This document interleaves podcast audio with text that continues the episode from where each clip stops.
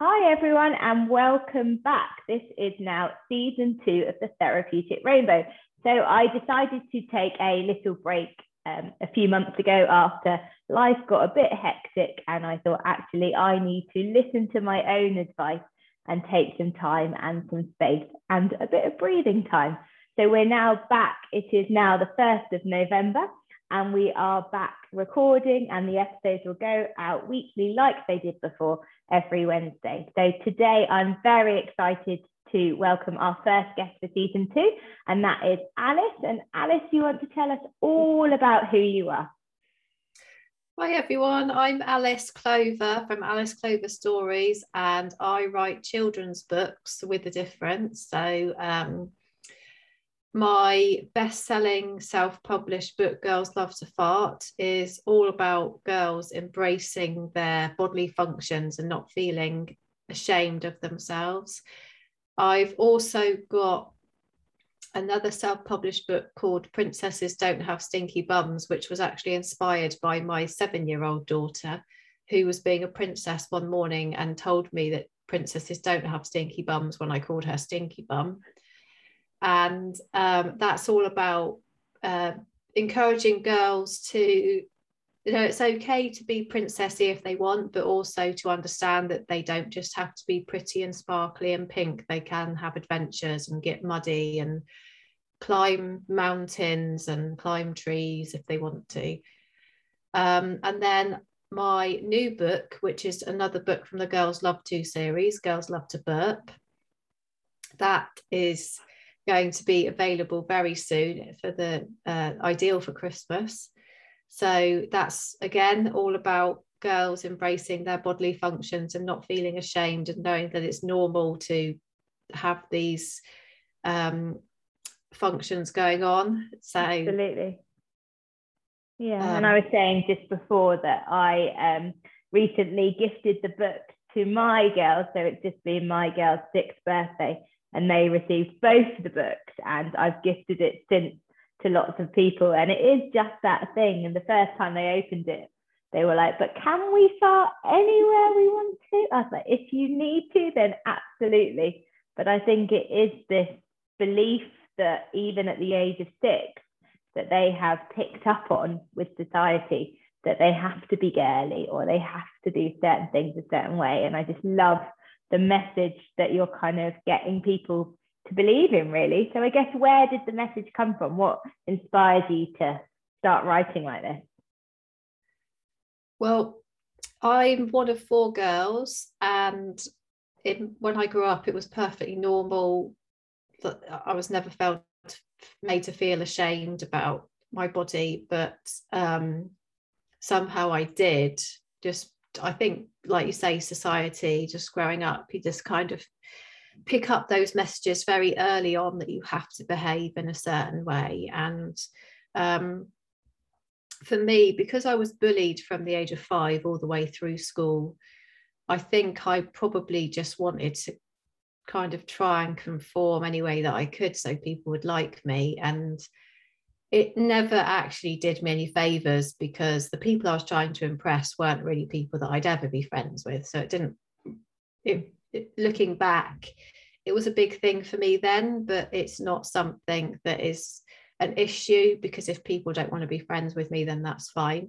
It's a bit like if people don't like my books and don't like the message I'm trying to put across, they're not my target audience anyway. So I don't really mind if they've got bad opinions about it or Absolutely. negative opinions even because it's not bad opinion it's their opinion but um yeah i just kind of felt like it's a, it's a subject that hasn't been addressed by feminists really um, there's so much control about our bodily functions as a general rule and obviously there's a lot of talk about periods and things like that but for small children yeah. it's quite a difficult subject to tackle and i kind of thought like if we can instill the message that our natural bodily functions are normal and natural and nothing to be ashamed of then hopefully that will also go on to the other um, functions that happen when you go through puberty because if you feel comfortable within your body you're less likely to feel embarrassed or ashamed when you do start your periods or grow breasts or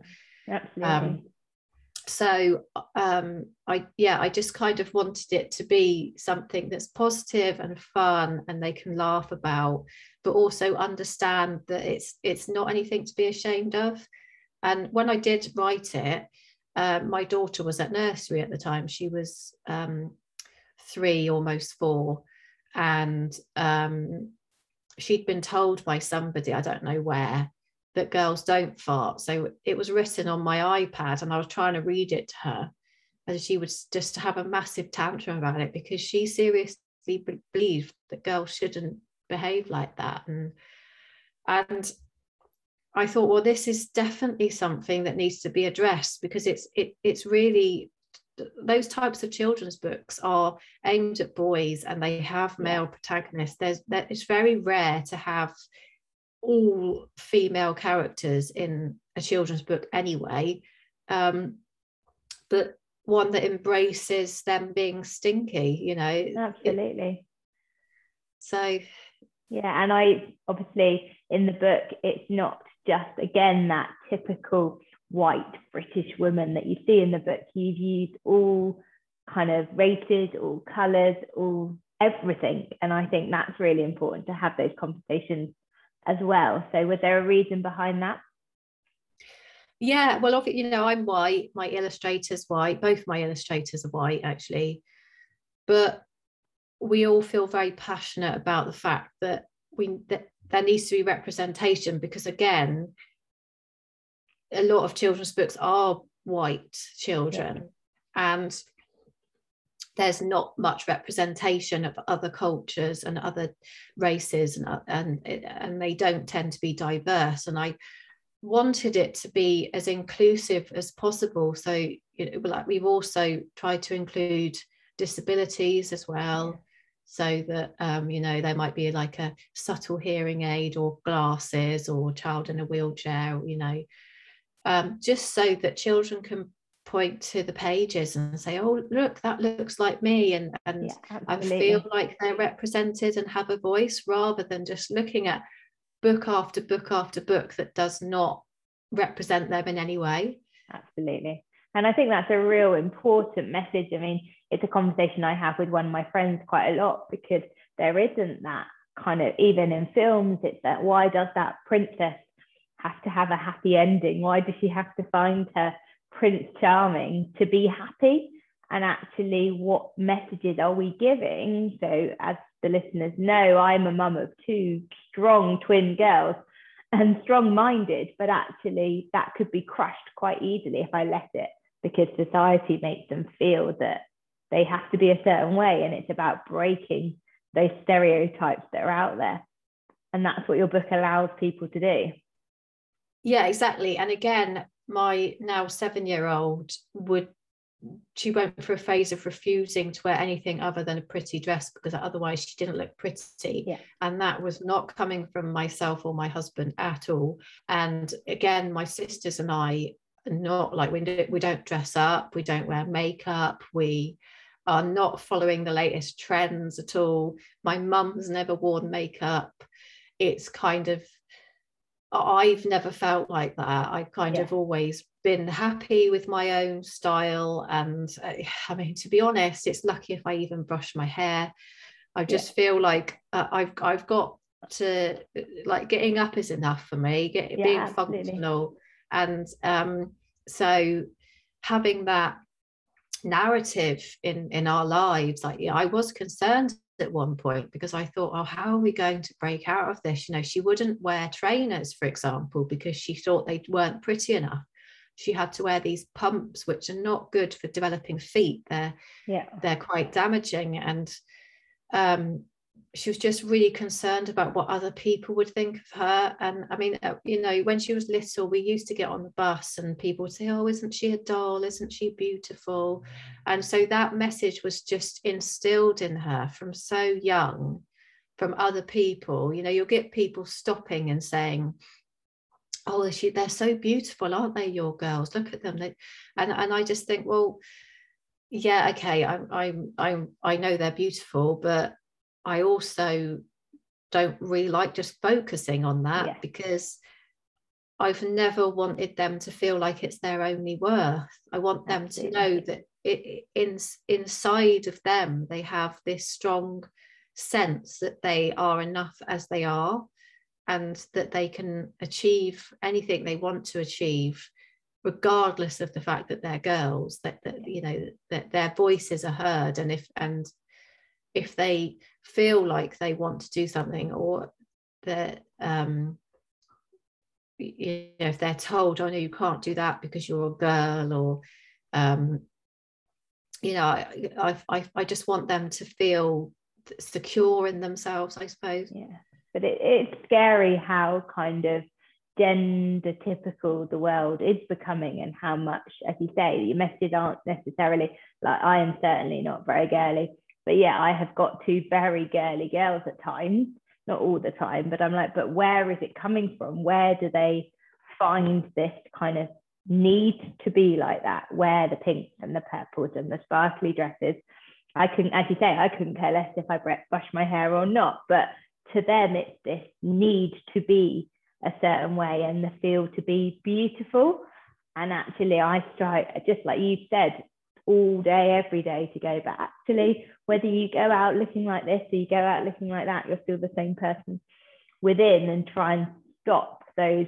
And i've spoken before on the podcast about those kind of what you feel on the outside compared to what you feel on the inside. And i have had to work really hard myself to not put my bodily issues onto the girls and be comfortable with it in front of them so they don't pick up on that I'm not 100% comfortable with mine and what that's like.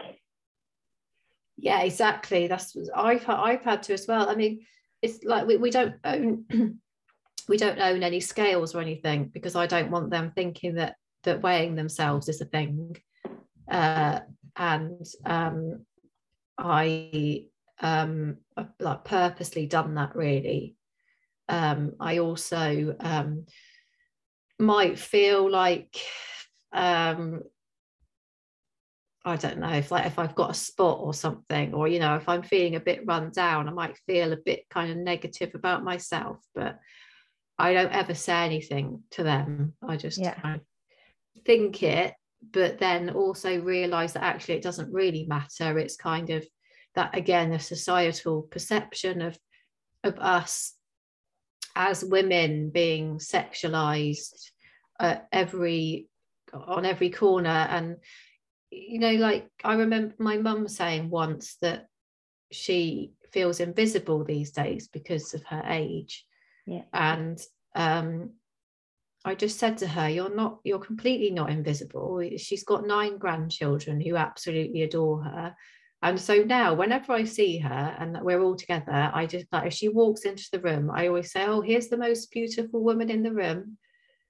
And I just really try and make her feel like she's valued and um, she definitely got a huge part to play in in our lives and in society. She is a wonderful woman and i think like in other cultures older people are really respected and yeah. looked up to but because we are so focused on our looks and our appearance we brush aside people who who are above a certain age and don't um, acknowledge the wisdom that they've got and yeah. the stories they can tell and and uh, like throughout my whole life i've always really enjoyed talking to older people and hearing what they've had to say and and learning from that as well because it the oral history is so important and um, I've tried to instill that in, in the girls as well to really respect older people and and and want to engage with them. Yeah, absolutely. Yeah, I mean, one of my most important relationships is my girls with my 96 year old grandma now and having that relationship see that happen and kind of get them to as you say respect and experience and love spending time with her and her knowing that she's a massive part of their life as well as a massive part of mine. So yeah absolutely. So what's the future for the girls love to book? Is there going to be lots more? You said there's girls love to burp that will be on the christmas list for sure yeah, I've written a couple other uh, well, I've got quite, I've got a lot that yeah. I I've uh, but that um illustration wise it always takes a lot longer because yeah. because we are representing so many different types of girls each girl has to be drawn from scratch so there's no continuity throughout okay um so it always takes my illustrator a lot longer to think of i mean her her imagination is incredible and i let her just draw what she wants basically because she brings the books to life. But if we were doing a book about specific children throughout yeah. we could churn the books out really quick. But she's very considered and wants to make sure that each page is as good as it can be. And so um, I'm hoping for more books to be out next year. And I'm also working on another book with my other illustrator about poo. So amazing. I have a, a very uh, determined genre that I work towards because I think that it's something that children like. I've worked with children for 22 years. I know what they like. Um, and I think that because of the phenomenon of girls love to fart it's it's proven to me that it is a needed book. And um, one of the reasons why I've written about poo is because somebody else who's also an avid fan has um, said that there's issues and I know there's issues for children around pooing in places that are not at home. Yeah. So I'm trying to kind of think of a fun book that will um, encourage children in general, regardless of what gender they are, um, to feel more comfortable about using public toilets, school toilets.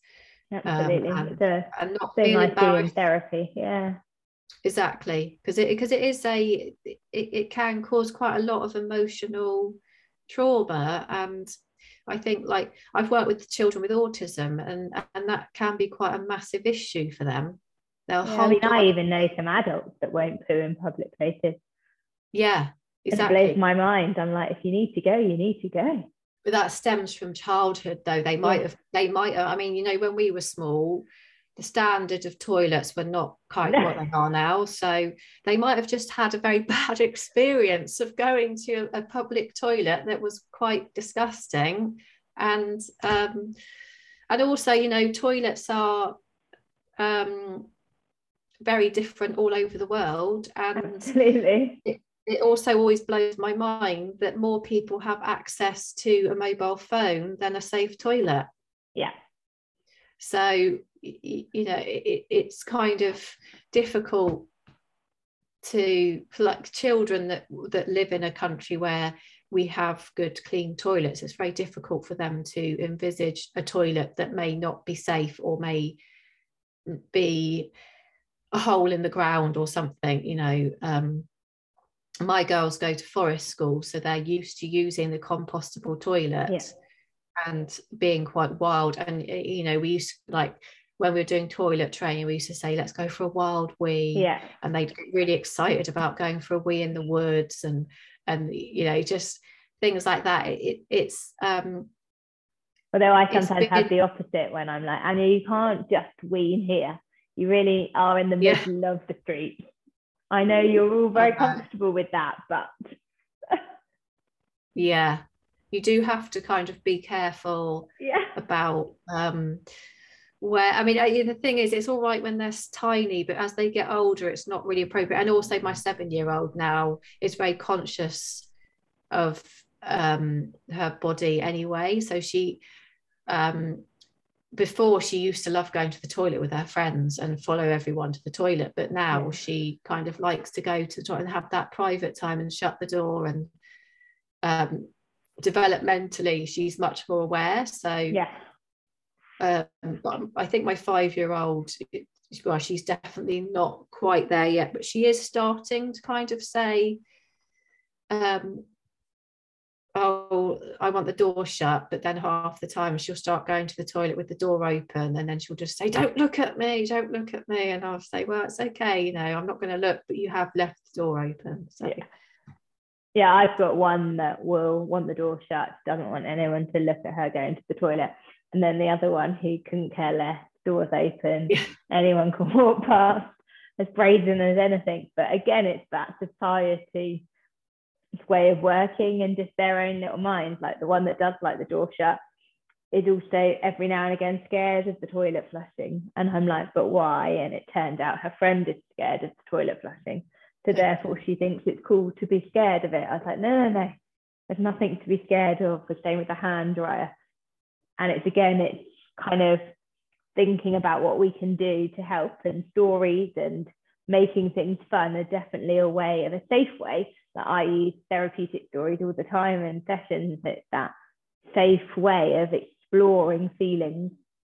Yeah. And talking about it. Like as she said in the book, I think one of the girls has only got one one arm, hasn't she? Um, yeah. And it was one of the big conversations we had when we were reading it the first time. And we talked about the celebrity that was on Strictly or Dancing on Ice and how you can do anything. And then it came to this year with the girl that's deaf and it is it's just having those open conversations now that kind of 10 15 years ago you probably wouldn't have done no exactly. And there was also a um, presenter on um, CBeebies that um, had one arm as well. Yeah. And has written some books herself children's books herself about disabilities. And i thought it was really good that, that she was representing other disabled people as well and talking about them and and and not shying away because there were some people who felt like it wasn't appropriate to have that on the, children the children's show. And i just thought well why is it not appropriate? Of course it's appropriate. If children aren't exposed to the, to different types of people then that is where um, fear comes in because Absolutely. they they need to understand that that everybody is different. Even if somebody looks similar to you you're different to them yeah and it's all those hidden disabilities isn't it as well? It's actually being open with them all now and saying well yeah everybody in the world is different. You are your own person and you all go on your own journeys and it's about talking about that and being open to that. And i think as parents and kind of professionals in that kind of mental health children's world, we've got the kind of, yeah, the right to produce all of that and see what we can do to help children. And influence them in any way we can, really. Yeah, exactly. Yeah. And, and there's more and more literature coming out that is representing different types of children. So it's been brilliant this i think this last two years even it's been such a shift because did you see the video of a mother and daughter um, looking at books on the bookshelf that represented girls oh no i didn't no so they were looking at all of the traditional stories and they were looking at ones that had girls in yeah um, and so already half the bookshelf was empty because they yeah. just took them off and then then they were looking at ones that had strong representations of girls rather than girls that are looking to be rescued or anything. Yeah. And they literally had a handful of books that were of any way going to make girls feel confident about themselves. And, you know, there's still this big issue about waiting to be rescued and yep. um, tolerating um, being friends with people who aren't nice or or you know growing up and being in abusive relationships or um, lacking confidence to um, actually go out and do exactly what it is you want to do and and all of those messages have to be instilled in childhood for us to to grow into adults who feel like we Absolutely. can achieve because otherwise we're kind of just stuck in this same pattern of not feeling good enough for anything. Not feeling, yeah. yeah, strong enough, really. I mean, I'm an avid fan of Disney, but sometimes I do look at the films and I think, what messages are they giving to the girls or what messages did they give to me as a child. And actually, I mean, I'm very much a, I say to my best friend, I'm a strong, independent woman. I can do it myself. But sometimes I know that that message isn't always good and has yeah. got me in a lot of trouble. But in other ways, it's kind of got me to where I want to be today. So it's yeah. about installing that. It is. And it's also, I think it's really important to install the message that yes, you can be strong and independent, but everybody needs help and support at some point. We can't just go and do things and not have anyone else backing us up even you know as partner a friend a family member so somebody in the background i mean i wouldn't be where i am now if it wasn't for my husband for the for, for the girls for my family for my friends for all the networking that i've done and meeting so many incredible people who have, who have given me invaluable advice and supported me and believed in me um, it's all very well going out and doing something and saying, oh, I believe in myself and I believe in my work. But if you're fighting against other people who who aren't supporting you constantly, it's really easy to feel like you're drowning and not getting anywhere and not achieving. Absolutely. So, what's the future for the stories? So, you've got the stories that are coming in, and is the message just to keep spreading the message of positive girls? Um, yeah, there's um, there's other stories as well in the pipeline, um, but I kind of wanted to keep going along this path for now. Um, I mean, I've got stories in my mind for older children as okay. well that I've, I've had in my mind for years and years actually. Um, uh, but yeah, the Girls Love To series, we would like to have more merchandise for it as well so people can have that and we yeah. would like to um, continue just having positive books about girls i mean people have said to me are you going to write about boys and yes i would like to but my whole ethos at the moment is about encouraging girls and women to feel better about themselves yeah, and, absolutely and as a mother to daughters, I feel like it's a really important job for me. But I do have four nephews.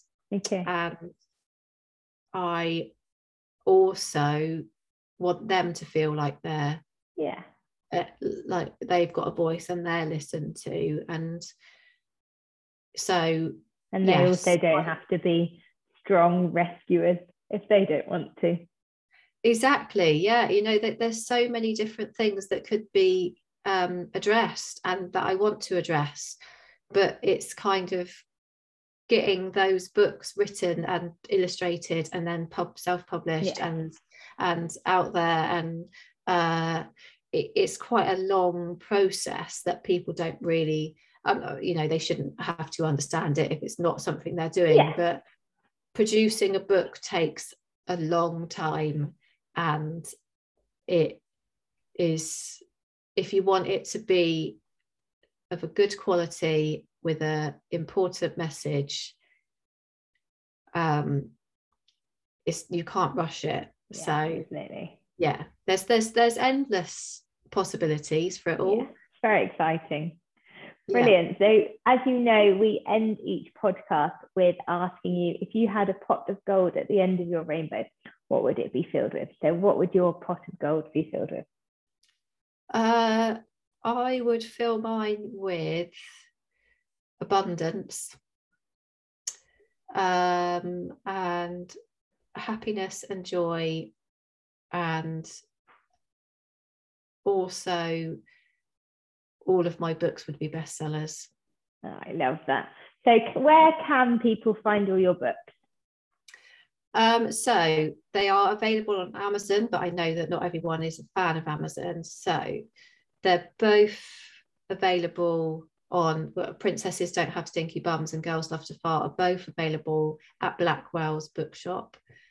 Brilliant. And um, Girls Love to Burp, once that's all through, will be available from there as well. um, once the book shows that there's interest in it, then places like Waterstones and WH Smith's and um, independent bookshops show an interest too. Okay. But it has to get to the point where they're selling X amount on Amazon and then people realize that that they're popular. So um, it's um,